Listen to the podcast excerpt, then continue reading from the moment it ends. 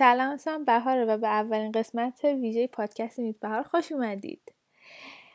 ما به نظرمون رسید که به خاطر شرایط موجود بیایم ببینیم که جوامع انسانی در گذشته نسبت به بیماری هایی که همهگیر بودن یا واگیردار بودن خیلی و حتی اپیدمیک می شدن یا حتی توی سطح جهانی پخش می شدن یعنی پاندمیک می شدن چه واکنشی نشون می‌دادن.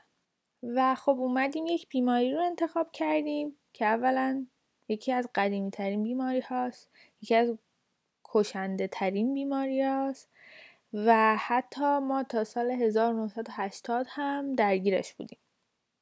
خب خانم ها و آقایان این شما و این هم آبله که یکی از قدیمی ترین بیماری هایی که بشر باهاش دست و پنجه نرم می‌کرده. حدودا ده هزار سال پیش اولین ظهورش رو می‌تونیم حدس بزنیم که وجود داشته و اولین شواهد واقعی که ازش هست اینه که توی مومیایی های مصریان باستان حدودا سه هزار سال قبل پیدا شده.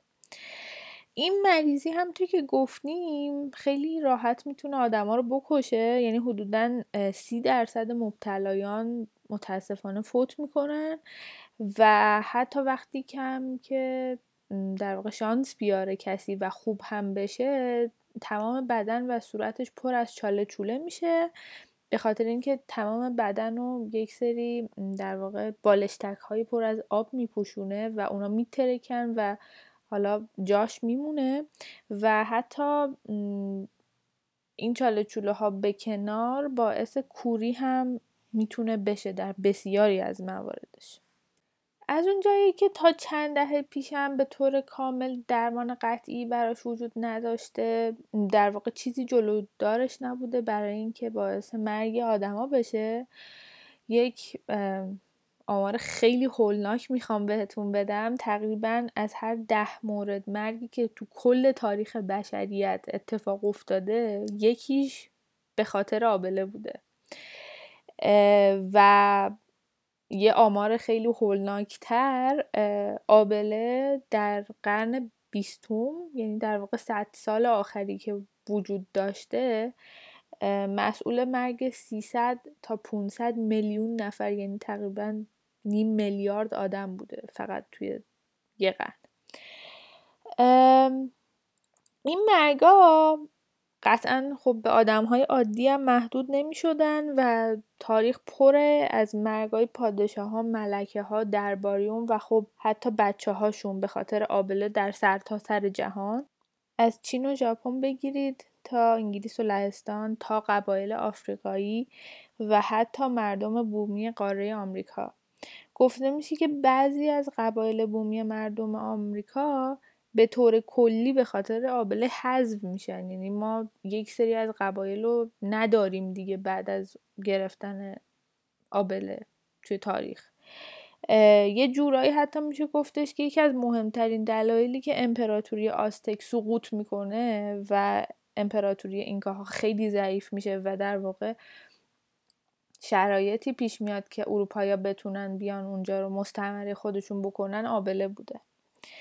خب با همه این تفاسیر می‌تونیم به این نتیجه برسیم که خیلی از فرهنگا خدایان اساطیری خودشون رو داشتن که فقط پرستش می‌شدن برای اینکه از خطر آبله دور بمونن. ببینید ما توی در واقع پرستش خدایان معمولا این کیس رو داریم که یک پرستشی انجام میشه برای اینکه حالا نعمت و حالا هر چیزی که خوبه برسه به آدم ها اینجا در واقع برعکس دعا می‌کردن که لطفا شما شر تو از سر ما کم کن. برسیم به معرفیشون. قدیمی ترینشون اسمش شیتالا ماتا. یک الهه هندیه که به طور تخصصی فقط برای آبله پرستش می شده و از سه سال پیش ما در واقع رکورد هایی داریم که این پرستش اتفاق میفته داستانش هم این شکلیه که این خدا خودش اولین کسی بوده که آبله رو می‌گیره و ناراحت میشه از اینکه چهره زیباش در واقع پر از چاله چوله شده و زشت شده و خیلی عصبانی میشه از این قضیه. به همین خاطر میره به آسمون و شروع می‌کنه ماهو خوردن. تقریبا نصف ماهو می‌خوره. برای همینه که ما در واقع هلال نصفه ماهو می‌بینیم توی آسمون. و پدرش که به آسمون نگاه می‌کنه متوجه میشه که خب دخترش داره ماهو کلا از بین می‌بره. به همین خاطر سریعا میاد پیشش و بهش میگه که آقا جان تو ماهو ول کن به جاش بیا انسان رو من بهت میدم هر کاری دوست داری باهاشون بکن. و این الهه هر وقت عصبانی می‌شد در واقع می‌رفت سر وقت اون آدم و بهش آبله می‌داد. خدای بعدیمون اسمش سپونا یا شاپوناست. که در واقع نام خدای مریضی در قبایل یوروبا در نزدیکی نیجریه بنین و توگو امروزی در آفریقاست. ولی بیشتر این مریضی که اطلاق میشه منظور آبل است. مردمان این قسمت ها یعنی همین نیجریه و بنین و توگو همون قبایل یوروبا عقیده داشتن که آبله به خاطر نارضایتی سپونا بهشون داده میشه و تا قبل از قرن بیستم میلادی کشیش های سپونا وجود داشتن و مراسم و آینای خاصی رو اجرا می‌کردن و خیلی خیلی بلند مرتبه بودن. تا اینجا که حتی آدمان نگران بودن که نکنه کشیشه رو عصبانی کنم که اون بره به ساپونا بگه که بیاد به من آبله بده. در این حد.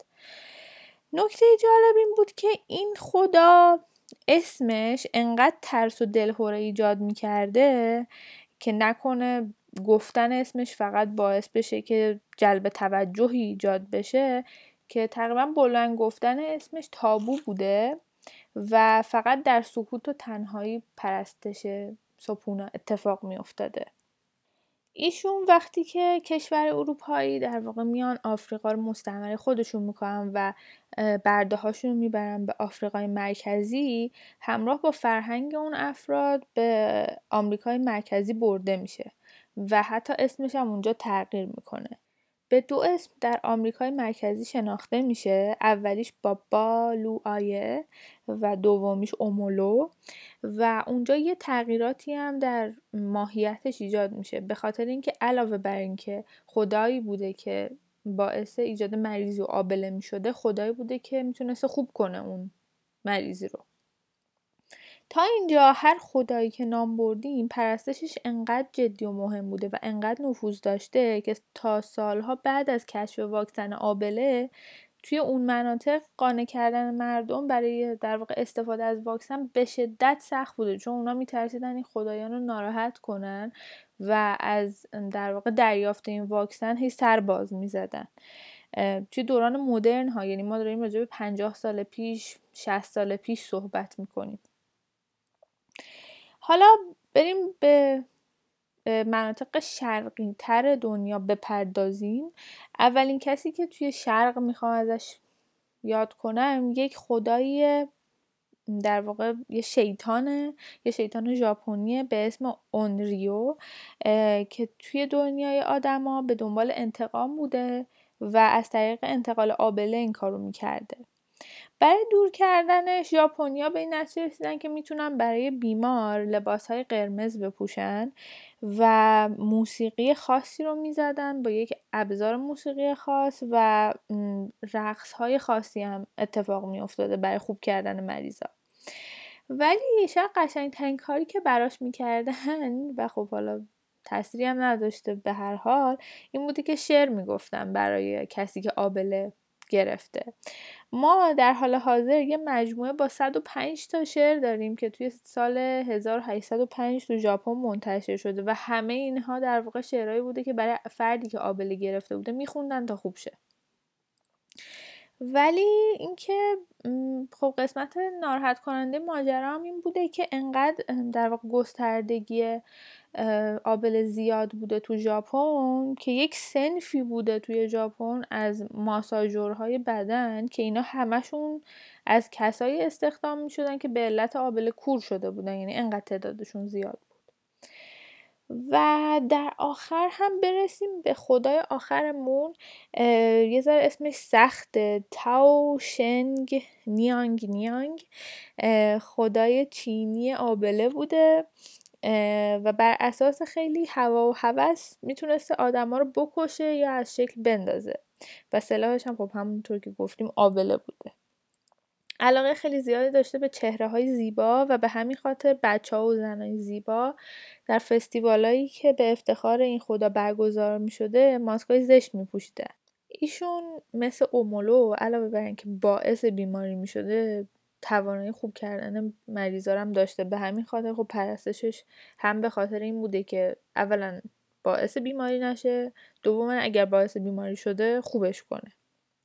حالا خوب کردنش اینجوری بوده که یک سری غذاهایی که طبع خونکی داشتن و در واقع می‌گفتن تجویز این خداست و همینطور نوشیدنی هایی به رنگ قرمز باید مصرف می شده ولی خب توی چین به خاطر اینکه خب خیلی واگیرش زیاد بوده و خب جمعیت هم خیلی زیاد بوده و همجور آدم میمردن در واقع چین اولین ملتی بودن که یک راهکاری واسه اینکه آبله رو کم بکنن داشتن و این اینجوری بوده که در واقع شکلی گردی از آبله رو که از بدن آدم هایی که آبله گرفتن درست می‌کردن و فوت می‌کردن اینو تو در واقع بینی فرد سالم.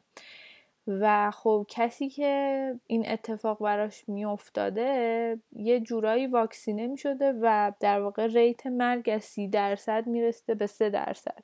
ولی خب این قضیه هیچ وقت تا قرنها بعد وارد اروپا و بقیه قسمت های جهان نشد و به همین دلیل خب ریت آدمایی که میمردن خیلی زیاد بود.